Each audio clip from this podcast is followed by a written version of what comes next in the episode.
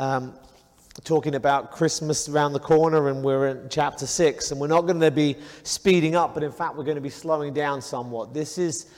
This to me is um, an Old Testament passage that's almost on par um, with something in the New Testament, like John 1, John's prologue, you know, something that's just so rich and deep. Um, and of course, with Isaiah, there's, there's, there's a couple of passages uh, like that, but this is the first of them. It's a passage that should be well known to us, I hope. Um, the scene, uh, as we know, is that uh, in the year that King Uzziah died, I saw the Lord sitting upon a throne high and lifted up, and the train of his robe filled the temple. Above him stood the seraphim. Each had six wings. With two he covered his face, with two he covered his feet, with two he flew. And one called to another and said, Holy, holy, holy is the Lord of hosts. The whole earth is full of his glory. The foundations of the threshold shook at the voice of him who called, and the house was filled with smoke. And I said, Woe is me, for I am lost, and I'm a man of unclean lips, and I dwell in the midst of a people of unclean lips. For my eyes have seen the King, the Lord of hosts. And one of the seraphim flew to me, having in his hand a burning coal that he had taken with tongs from the altar. And he touched my mouth and said, Behold, this has touched your lips. Your guilt is taken away and your sin atoned for. It's an amazing vision. It's one that's fairly well known and much misunderstood. And we won't be rushing this. Um, I was hoping to get it done in five weeks, but I don't think that's going to happen. My goal tonight is verse 1. so we're not going to be in any rush. But this is a, a very profound passage, and I want us to really get to grips with it and understand it. Um, last time that we were in Isaiah, which was a couple of weeks ago, we were looking at how these first five chapters uh, set us up for chapter six. So, just very briefly, by way of recollection, there is in the, the first five chapters this whole idea of exile that, that Jerusalem is going to be punished and condemned, and they're ultimately going to go into exile. But despite the exile that is, that is coming, there will also be an exaltation. There'll also be an exaltation. And so there's this, this constant tension in the first five chapters. Roughly speaking, as we come into the first chapter, we have the condemnation of, of Judah and Jerusalem. Then in the beginning of chapter 2, we have the, the prophecies of the exaltation of Jerusalem. Then at the rest of chapter 2 and all of chapter 3, we have again the condemnation and reference to exile. And then we come to beginning of chapter 4, and once again in chapter 4, we're back to the exaltation. And then in chapter 5, with the Song of the Vineyard, we have the most um, thorough condemnation of Israel altogether. So we have that, you know, God saying, I'm done with you, Israel. You're, you are going to be punished and I'm going to put you into exile. You've committed idolatry. You're unfaithful. And then at the same time, there is God constantly coming back, but I'm going to keep my covenant promises. I'm going to restore you. There, there will be the king reigning on his throne in Jerusalem and the temple will be there. People will come and worship the Lord and what have you. And so we have that contrast. And then, uh, sort of in line with that as well, in, in, in the first five chapters, we have the contrast between uh, God's holiness and how he has to punish sin. This, all this condemnation comes because God is a holy God.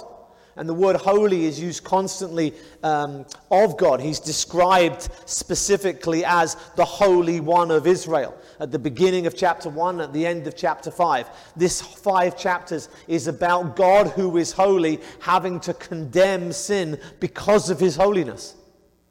And yet, somehow God is able to say in chapter 4 when we have this prophecy of the exaltation of Jerusalem that Israel is going to be called holy.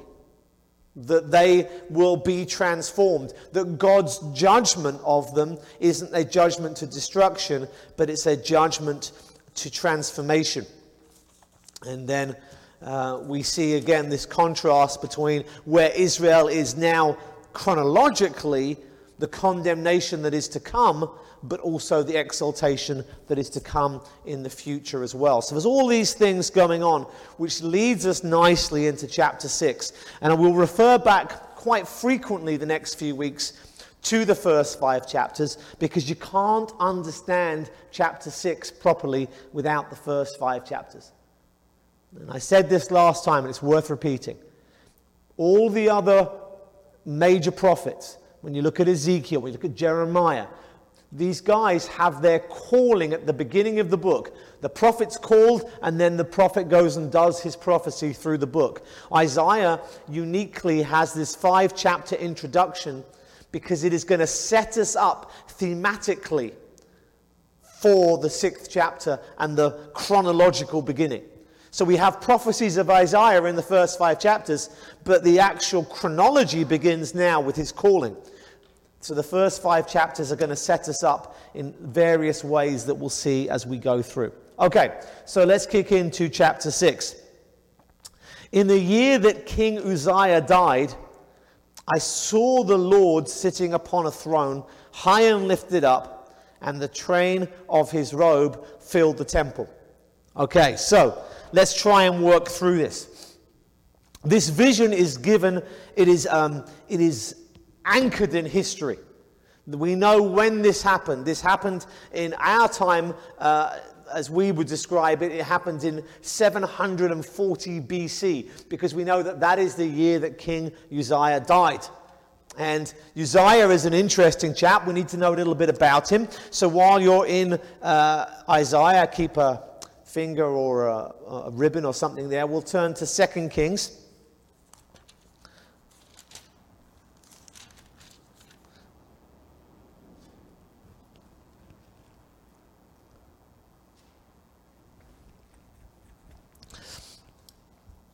So if you're in 2 Kings in chapter 15, we have 2 Kings 15 in the 27th year of Jeroboam, king of Israel. Azariah, the son of Amaziah, king of Judah, began to reign. Now, Azariah is another name for Uzziah. He was known by both those names. So think of Paul and Saul and what have you. This, this is, you know, in, in a sense similar. Amaziah is Uzziah. And he began to reign. Verse 2 He was 16 years old when he began to reign, and he reigned for 52 years in Jerusalem. So that's quite a reign, isn't it? You, you, you become king when you're just 16. That's kind of scary, you think about it. Becoming king of, of Judah at that time. And then until the age of 68, when he passed, he was the king of Judah. He reigned for 52 years. His mother's name was Jecoliah of Jerusalem, and he did what was right in the eyes of the Lord, in the eyes of Yahweh, according to all that his father Amaziah had done. Nevertheless, the high places were not taken away. The people still sacrificed and made offerings on the high places. Now, in case you aren't familiar with this, I mentioned it a few times, but I can mention it again now. The high places weren't places of idolatry. The issue with high places was not that people were worshipping a false god sometimes people have that misunderstanding that the high place was, you know, some sort of high thing like a totem pole or something that was worshipping false gods. It wasn't. The idea is that the worship of Yahweh involved, as we mentioned this morning, coming to worship at the temple in Jerusalem. But a lot of people didn't live anywhere near Jerusalem. So it was quite an endeavor to travel huge distances for the major feasts and festivals to travel to Jerusalem, to leave everything behind. And so these people who were far out would, rather than come to Jerusalem where the presence of God was, they would set up high places, sort of mini temple areas, which would be the places where they would make sacrifices and do the things that they would do in Jerusalem, so they didn't have to go so far. And so it really was, throughout the Old Testament, a picture of compromise. It was people not worshipping a different God, but worshipping the right God, but worshipping him the wrong way, not being obedient to him. And so, Uzziah, Amaziah, he did what was right mostly, but there was this compromise in that he didn't get rid of the high places. Verse 5 And the Lord touched the king so that he was a leper to the day of his death, and he lived in a separate house. And Jotham, the king's son, was over the household, governing the people of the land. Now, the rest of the acts of Azariah and all that he did, not, are they not written in the book of Chronicles of the kings of Judah? And Azariah slept with his fathers, and they buried him with his fathers in the city of David, and Jotham his son reigned in his place. And so Uzziah, Azariah, he gets leprosy and we're told that, and that his son reigned in his place while he was afflicted with that until he died. And then he was, you know, he was uh, buried in Jerusalem. But it intriguingly says that all that he did is written in the account of the chronicles of the kings of Judah. You've got those. That's what we call First and Second Chronicles. So why don't we turn to Second Chronicles, chapter 26, because I want to look a little bit more at his leprosy. Because it's important. Isaiah doesn't say, one day I had a vision. He anchors it in history. Now, he could have said, I, ha- I it happened to, on my, my whatever year of my life. He could have said it happened at this time in my life or what have you.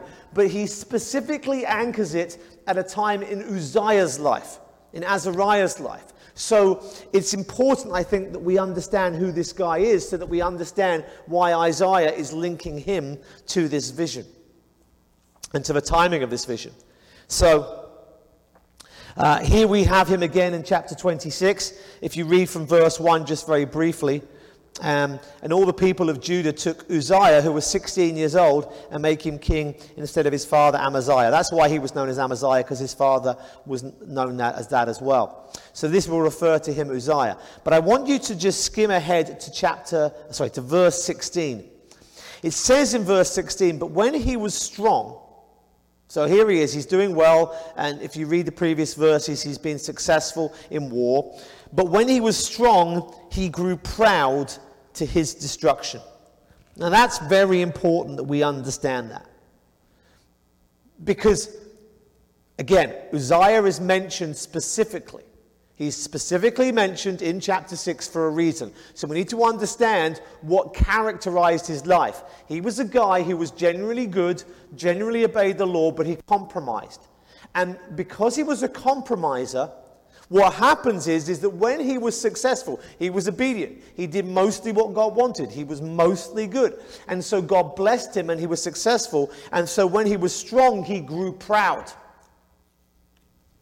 I think sometimes we have to accept the reality that God gives us difficult times because we rely upon him because we recognize our weakness, because we cry out to Him in humility, knowing that He is sovereign and He's in charge.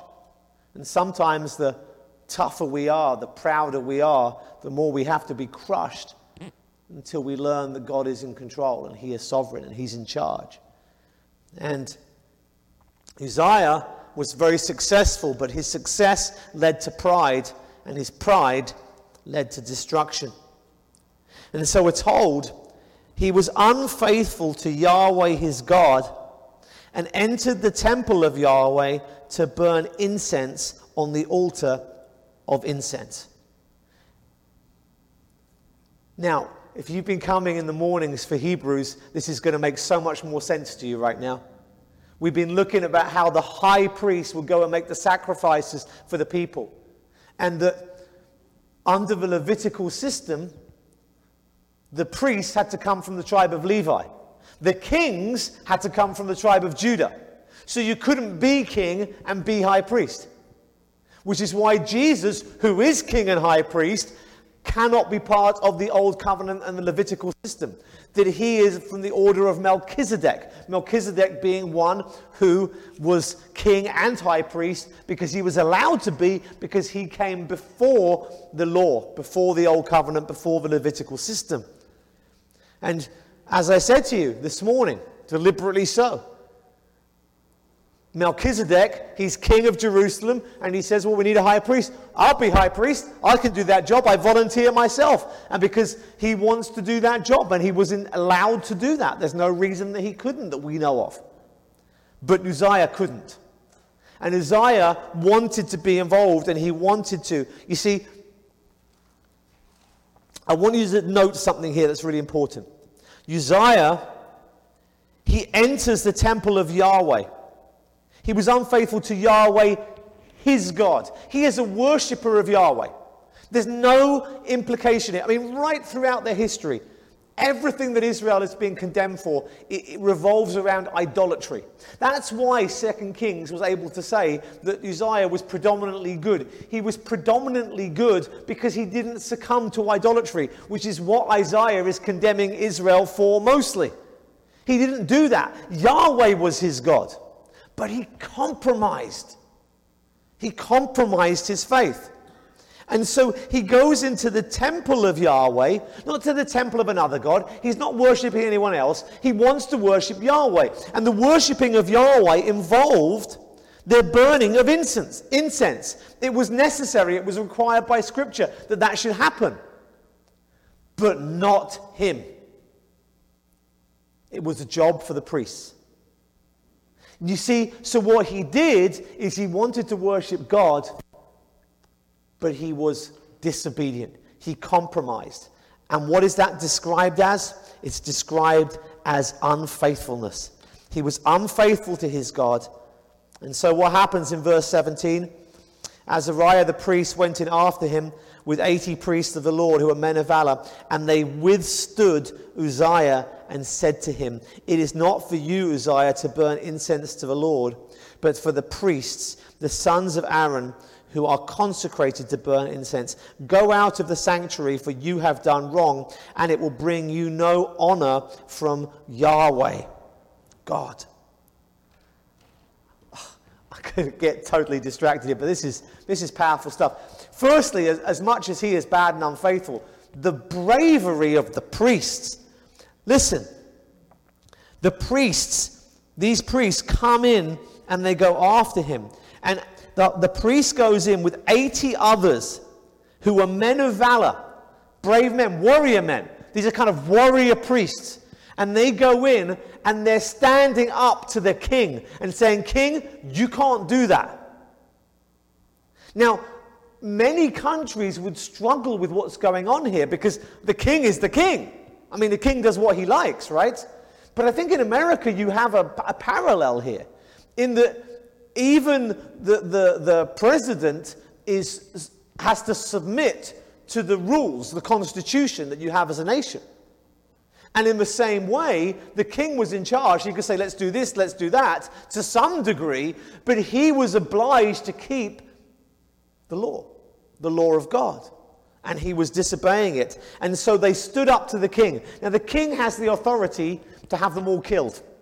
The king has the authority. If he says you were to die, then people would come and kill these priests. There wouldn't be any question about that. And so there is an act of astonishing bravery here that they withstood the king. Why did they withstand the king? Why couldn't they let it go, go by? Because it was their domain and their area. Sometimes, as Christians, there are things that are our responsibility, and, and we, we cannot let it go past us. Things that are on our put upon us, and we can't compromise on them, and we have to be brave and we have to stand firm. And they were brave because they knew that he wouldn't like this, and they were right. Verse 19 Uzziah was angry. Now he had a censer in his hand to burn incense, and when he became angry with the priests, notice when it happened. This is the mercy of God, is it not? He's already committed sin, he's kept the high places, and by keeping the high places, he's tarnished the ministry of the temple. He's now gone into the temple when it's not his role to do that, to off burn incense. And even now, he's okay, but the priests come along and they say to him, You can't be doing this. And it is only when he resists correction God, in His mercy, gave him an opportunity to repent. But it was only when he resisted correction that this happens. When he became angry with the priest, leprosy broke out on his forehead in the presence of the priest and in the house of Yahweh by the altar of incense. Nazariah, the chief priest, and all the priests looked at him, and behold, he was leprous in his forehead. And they rushed him out quickly because he himself hurried to go out because the Lord had struck him. And King Uzziah was a leper to the day of his death. and being a leper, lived in a separate house, for he was excluded from the house of Yahweh. And so Jotham, his king, was over the king's household, governing the people of the land. I don't want to spend too much time on Uzziah, but I do not want to rush this. This is too good to rush. Listen, with Uzziah, what happened is he was king. He got given a job, he got given a role that was unique. It was one king, there weren't multiple kings at once. It was him who was king. He had this huge power and responsibility, but it wasn't enough. He wanted to do what only the priest could do as well. And as a result, he then is no longer able to do his job as king either. The judgment of God upon him removed him from the role as king. He was still officially king, but he wasn't doing it practically. That was taken away from him because of the leprosy. And so it was that, that when he reached out for more, he lost what he already had. And so as we come then back to Isaiah 6, Uzziah represents a few things to us. He is a person who compromised. He's a per- person who compromised. He compromised, and as a result, his sin was exposed. His sin was exposed, and notice his ultimate state. He is leprous to his death. We have the link to his death here in chapter 6 and verse 1. He's leprous to his death. But in his leprosy, because it made him unclean, he is kept separate. He's kept separate. So Uzziah, the compromiser, he ultimately ends up separated. He ends up separated. Now, that is why part of the reason why it's so crucial coming into chapter 6. Because Uzziah is one who is a picture of the compromising unfaithfulness of Israel, and he ends up being separated because of his sin. Now, this is a passage which is famous for the threefold repetition of holy, holy, holy. Now, holiness has been watered down in Christian circles. We don't fully understand it. We're going to talk more about holiness, I think, next time. But holiness is something that most Christians understand as simply meaning without sin. Without sin. But it's more than that. And we'll talk about that next time. I won't spoil next week's sermon, other than simply to say this Isn't it interesting that in the presence of the holiness of God, the seraphim had to cover their face. And yet they were without sin. So if holiness is just the lack of sin, then the seraphim were as holy as God was holy. But yet they had to shield themselves from his glory and his holiness. There's, there's more to holiness than simply no sin. The, the, the, the root meaning behind holiness is that holiness means to be set apart, to be separated, to be distinct. Uzziah was a separated one in a negative sense. And he is used as an anchor to this passage that looks at God being the separated one in a positive sense. This whole passage is dealing with separation, the separation between man and God, and how that bridge is, how that gap rather is bridged. And so Uzziah is the compromising, separated one. The other thing to note about Uzziah is we know from what we just read in 2 Kings that he reigned for 52 years, right? Now, we know that Isaiah started his prophetic ministry when Uzziah was still technically king, right? So, when Uzziah dies, this vision's already happened. Isaiah's not saying, King Uzziah died and then I had this vision. He's saying, I had this vision in the same year that Uzziah died. Now, we reckon our years differently than the Jewish calendar, but just for, for you to understand, it would be like if Uzziah died in December and, and Isaiah uh, had his vision in January, then it's almost a whole year apart, but it's still the year of Uzziah's death. You get the point I'm making that it's simply limiting this time period to the same year. So Uzziah was alive when this vision happened, but yet it's described as the year of his death. It's not described as the 52nd year of his reign, which it could have been. So there's a linking here to death. And I think that the, the thing here that we're going to see in all of this is the contrast between Uzziah, the king Uzziah, and the king on the throne. You see, Uzziah, in the year that he died, I saw the Lord. Now, notice when we normally see the Lord, capital L O R D, that is Yahweh, the name of God. But that's not here. If you look at your English versions, you'll probably note here that when he says, I saw the Lord, that the Lord has little letters. It's capital L, but it's little o, little r, little d. It's not Yahweh. It's another Hebrew word, Adonai, which means Lord in the traditional sense we think of Lord, being in charge, being boss. It's talking about him being one who is in charge, one who reigns. And so we're having this contrast between the reign of Uzziah and the reign of Yahweh. They are separated ones. Uzziah's sin has led to his leprosy and to him to be separated from his people. And this king, he is holy, holy, holy, and he is separated from his people. Do you see the contrast? This is the picture that Isaiah is painting for us. And here, Uzziah dies in this year, and the vision is seen of the Lord, and this is the one who is the king who is going to be the eternal king. This is the king whose kingdom will never end. This is the one who will reign forever.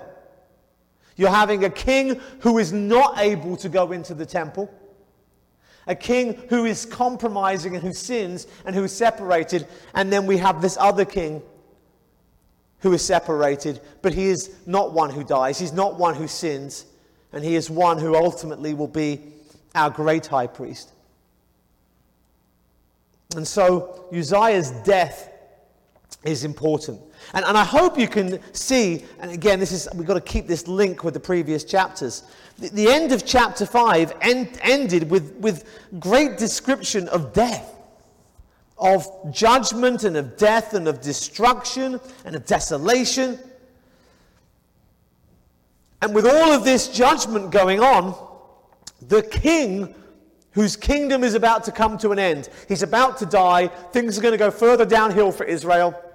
The enemy's going to come in. There's this imposing um, period of history where everything's going to look bad. And it's at this point that they're given the vision of the ultimate king, whose kingdom will never end. Now, there's a point of application here that I do not want to miss. I do not want to miss. When we are in our darkest times, when we are in times when things are awful, horrific, and totally out of our control, when terror surrounds us and tragedy is in front of us and there's nothing we can do to escape it. That is the time, more than any other, that we need to have our anchor in the future. Future grace, as Piper calls it. Future grace. Because too many so called churches today like to approach things like sickness and death and, and tragedy as being things that are avoidable. That there are churches that try and proclaim that you can get your best life now, that you can, that you can pray away this and have enough faith and these things will disappear. But, but that's not life and that's not true and that's not reality. And it's not biblical either. The, the reality is, is that when we're confronted with, with the sickness of a, of a beloved relative, that it may well be that God heals them from their sickness, but it may well be that the deterioration just continues unto death. it may well be that our circumstances that look terrible get worse and worse and worse. And it's at times like that that our trust has to be not in the frailty and the of, of this life and of this kingdom and of this time. We are like Uzziah. We're compromising sinners who mess things up, and there are consequences of that, And we live in a sinful world, and our bodies are fragile and frail, and our lives as we know them here are going to come to an end. Most of us have gotten to the point where things aren't going to get better. We're not going to get younger. We're not going to have less wrinkles. We're not going to become, we can become a bit healthier, but we're not going to turn the clock back beyond a certain extent. That's our future. That's our lives. But our ultimate future is glorified bodies. Our ultimate future is, is, is bodies no longer tainted by sin. And, and, this is not simply a diversion tactic. This isn't just us saying, oh, I don't want to think about what I'm going through now, so I'm going to, I'm going to think about what's going to happen later. It, it's much more than that. What it is, is that by being, having our faith in what has been promised to come, we can endure what we're put through now. Israel were about to go through this turbulent time the armies that have are coming in to attack the northern kingdom of Israel above them, they don't know it yet, but they're going to find their attack coming from, from not from the Assyrians, but ultimately from the Babylonians that will take them into captivity and they'll be exiled. And the city of Jerusalem, which was so highly exalted for, rightly so, it was the place where God dwelt, it's going to just be destroyed. The temple's going to be destroyed. The sacrificial system won't be able to be uh, kept while they're in exile. Everything that they know is going to come to an end, not just in, in, in, regards to their, their religious practices, but in regards to their lives. People are going to die. There's going to be terrible uh, mourning and lamenting. And in the midst of that, God says, This is where we're going. Jerusalem's going to be destroyed, but Jerusalem will be exalted and lifted up. This kingdom that you're trusting in is coming to an end, but there'll be a king whose kingdom doesn't come to an end. This is not the end.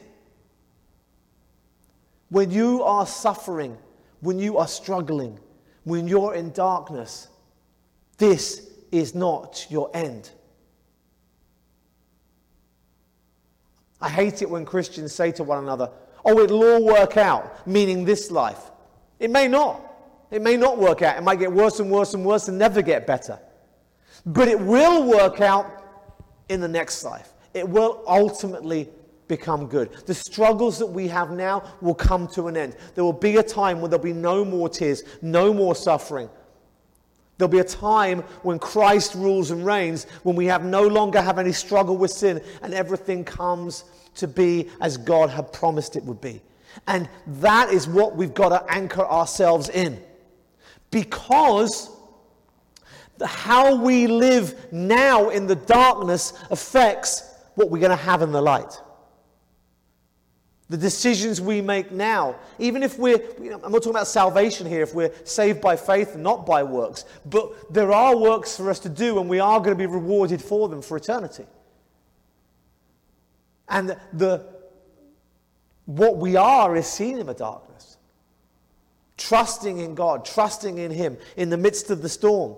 Are we going to be like the disciples? So we're going to say, Lord, why are you asleep? Or are we going to trust Him?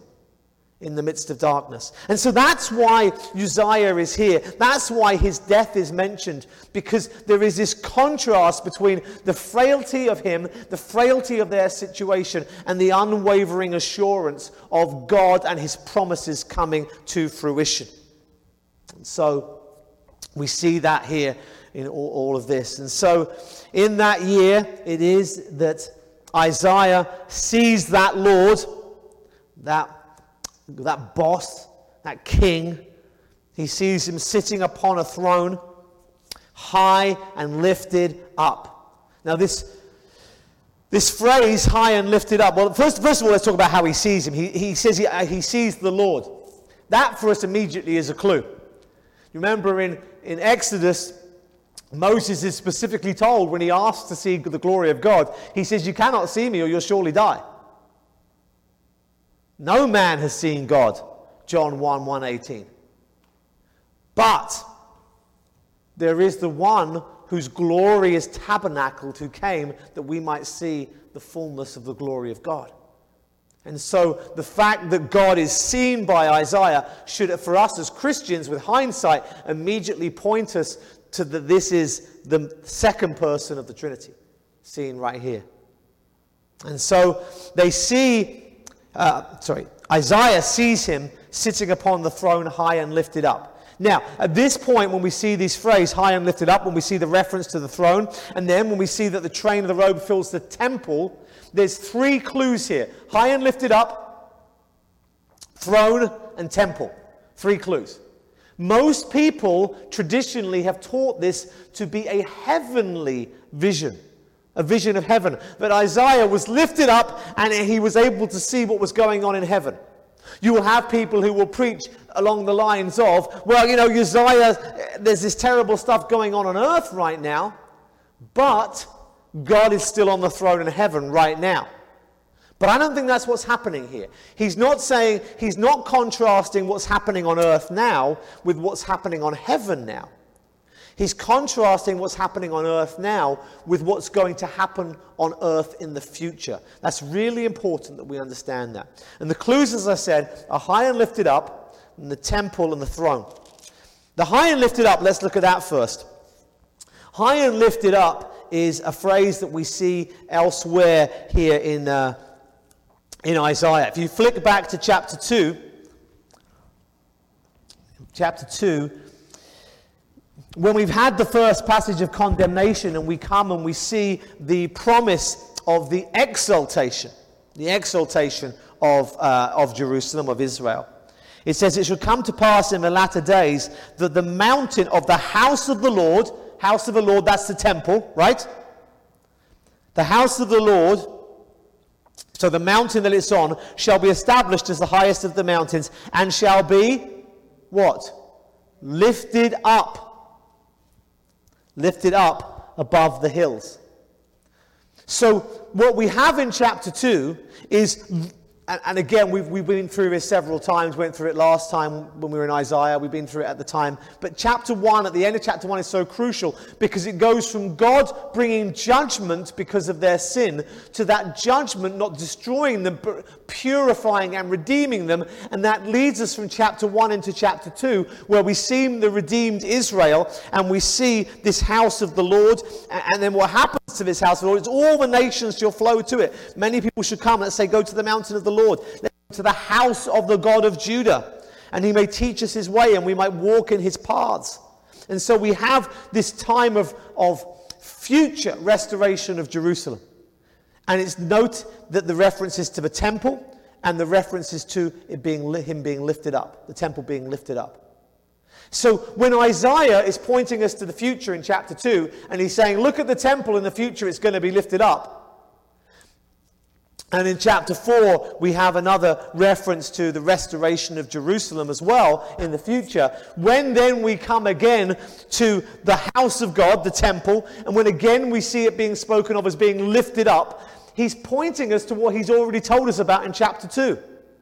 You see, in chapter 2, Isaiah is told, it says in the beginning of chapter 2, the word that Isaiah, the son of Amos, saw concerning Jeru- Judah and Jerusalem. So he saw a word about it. He saw that it was going to be lifted up. Perhaps this vision is part of what he saw. Perhaps what he saw about them, he saw in this vision. Or at least this vision is part of what he saw.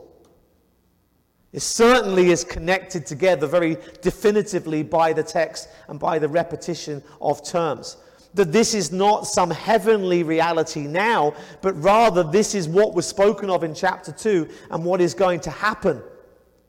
What is going to happen. In verse 3, notice, and here's another little clue for us it says, Holy, holy, holy is the Lord of hosts.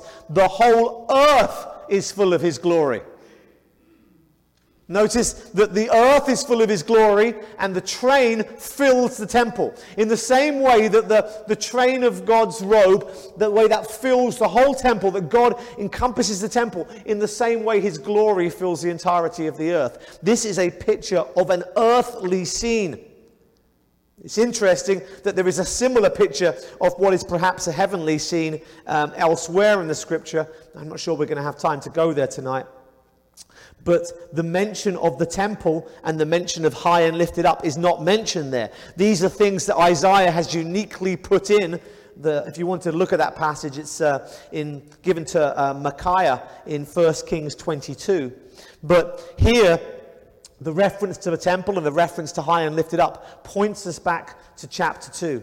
This is, um, this is an earthly scene that we're seeing. And so, what we have here, I think, as a parallel, is we have, um, we have the condemnation of chapter 5, and now we come back to the time of, ex- of uh, exaltation of Judah, of Jerusalem in chapter 6. But what is uniquely different here from verse uh, from chapter 2 is Isaiah is in this vision. I saw it. I saw the Lord upon a throne, high and lifted up. The train of his robe filling the temple. Now, the other thing about this high and lifted up, we saw that in chapter 2 that the, um, that the temple was high and lifted up. But there was something else that was lifted up in chapter 2. If you look at chapter 2, um, verse 12. For the Lord of hosts has a day against all that is proud and lofty against all that is lifted up. Isn't that interesting? That God is the one who is lifted up. Those who lift themselves up, God's judgment on the day of the Lord is going to come to them, and they shall be brought low. And then the references to the cedars of Lebanon, which, as we saw, were references to idolatry. And so those who have idols are saying, Well, I'm not going to do it your way, God. I'm going to lift myself up. And who's the picture of that here in chapter 6? It's Uzziah. Isaiah says, I'm going to do it my way. And God says, No, you're not. You're going to have leprosy. That's how it is that God is the one who is lifted up and others are brought down. Uzziah was brought down with leprosy. Uzziah is going to die, but God is lifted up. He's the one who is lifted up. And so, this phrase about him being lifted up is crucial because it is speaking of God as opposed to man.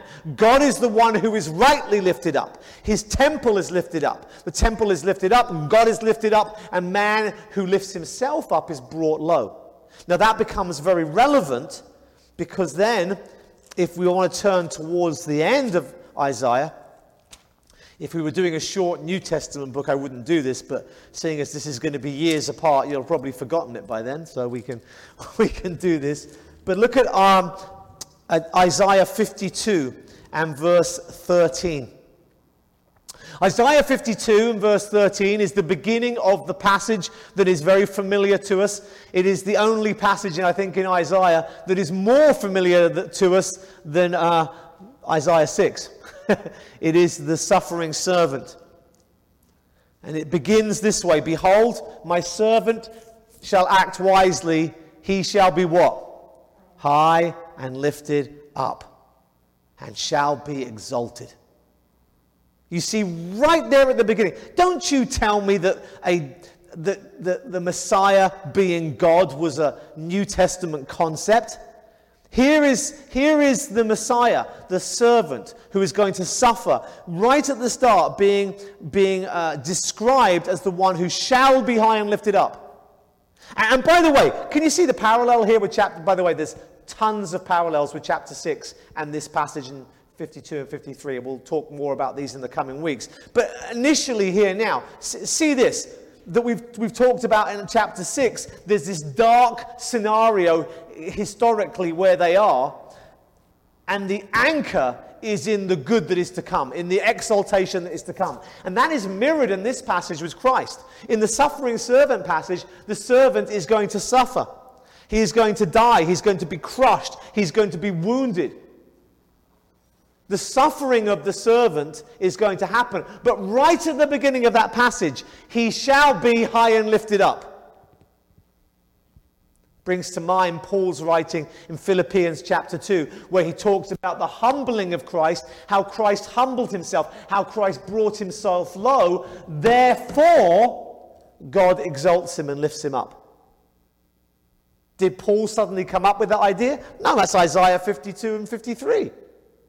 that the servant suffers, but he shall be lifted up. He shall be lifted up. And then again, we see the same said of him in Isaiah 57. Isaiah 57 and verse 14. It shall be said, Build up, build up, prepare the way, remove every obstruction from my people's way. For thus says the one who is high and lifted up. Who's the one who's high and lifted up? Let's read on, shall we? He inhabits eternity, whose name is holy. No coincidence. Look how high and lifted up is so closely connected to being holy. In Isaiah 6, he's high and lifted up, and what did the seraphim say? Holy, holy, holy. So the one who is high and lifted up, he's the one who inhabits eternity, i.e., he doesn't what? Die, like Uzziah. And his name is holy. And look, I dwell in a high and holy place.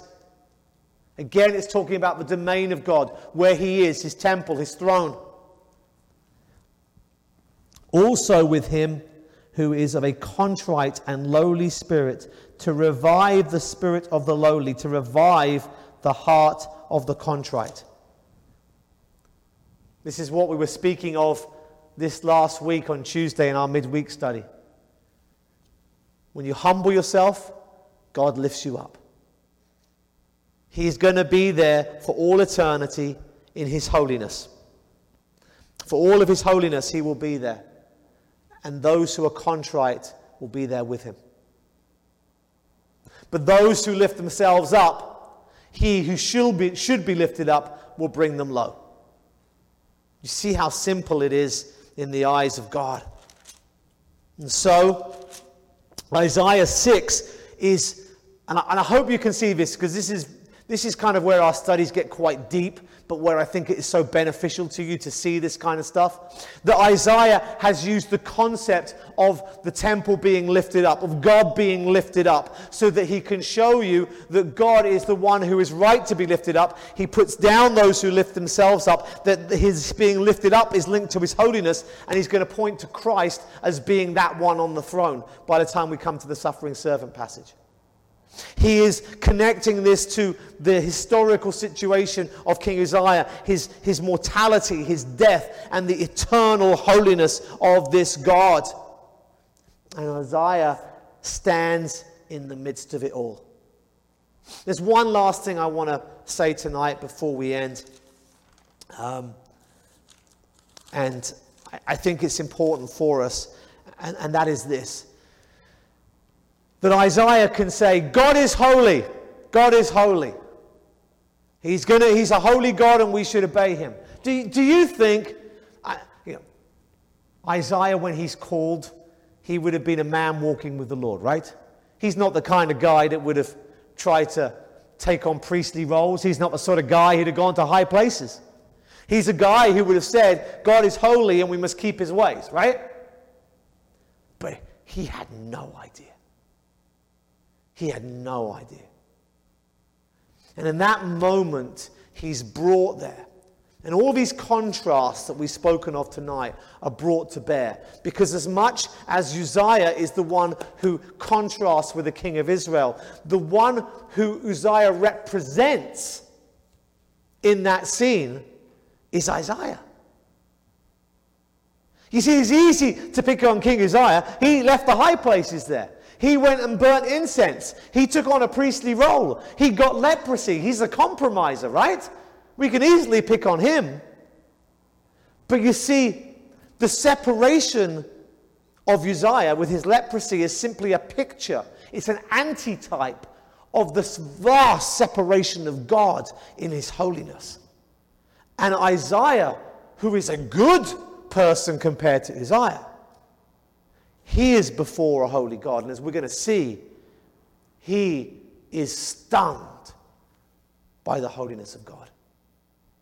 He is impacted. He sees his uncleanliness. He is, and we'll talk more about this in the weeks to come, but it totally uh, reveals to him who God is. And so when he sees the Lord high and lifted up, he sees the throne, he sees everything. That's the difference. I know for us it's hard. It's very hard for us. We, we are living our lives. We go to work, we're at home with our family, we watch things in the media and TV and the news, and we interact in this world, and it is our reality. But this world is as fleeting as Uzziah and his reign. This world is as corrupt as him and his leprosy, as unclean. And there is another reality that is coming, and it is hard. It's so hard for us to live in light of that future reality. it's hard for us to live knowing that is to come. And so God takes Isaiah and he puts him there and he sees this, this story. It's like he's there. It's like he's catapulted in time to the future to be in this. He has this vision of this future scene. And it's not like he just sees it, but he's there within it in this vision. And he's, wow. We're not going to have that. What we have is the scripture. That's what we have. And Isaiah is aware of his sinfulness. And when God redeems him, he's like, Here I am, send me. His life is transformed by this vision. Guys, the only way our lives are going to be changed is getting hold of a vision of God and the future grace that is to come. And understanding that this life is the life of a leprous king. This is a life that is, that is going to pass. It's, it's a life that is, that is tainted by sin.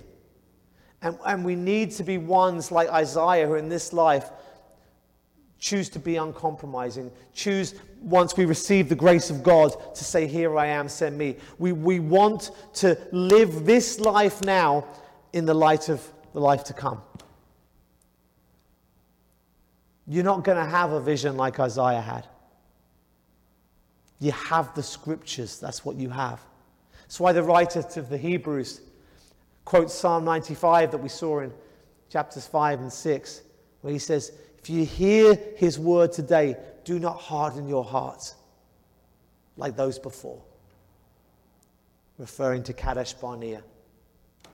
When we spend time, real slow time, we're going we're to suck all the meat off this bone. We're going to look at this in so much detail. We're going to see how it, it links to the first five chapters, how like, it goes ahead to the end of the book as well, and how these themes are developed, how it points to Christ in so many ways. We're going to look at all this in detail because this vision needs to become our vision.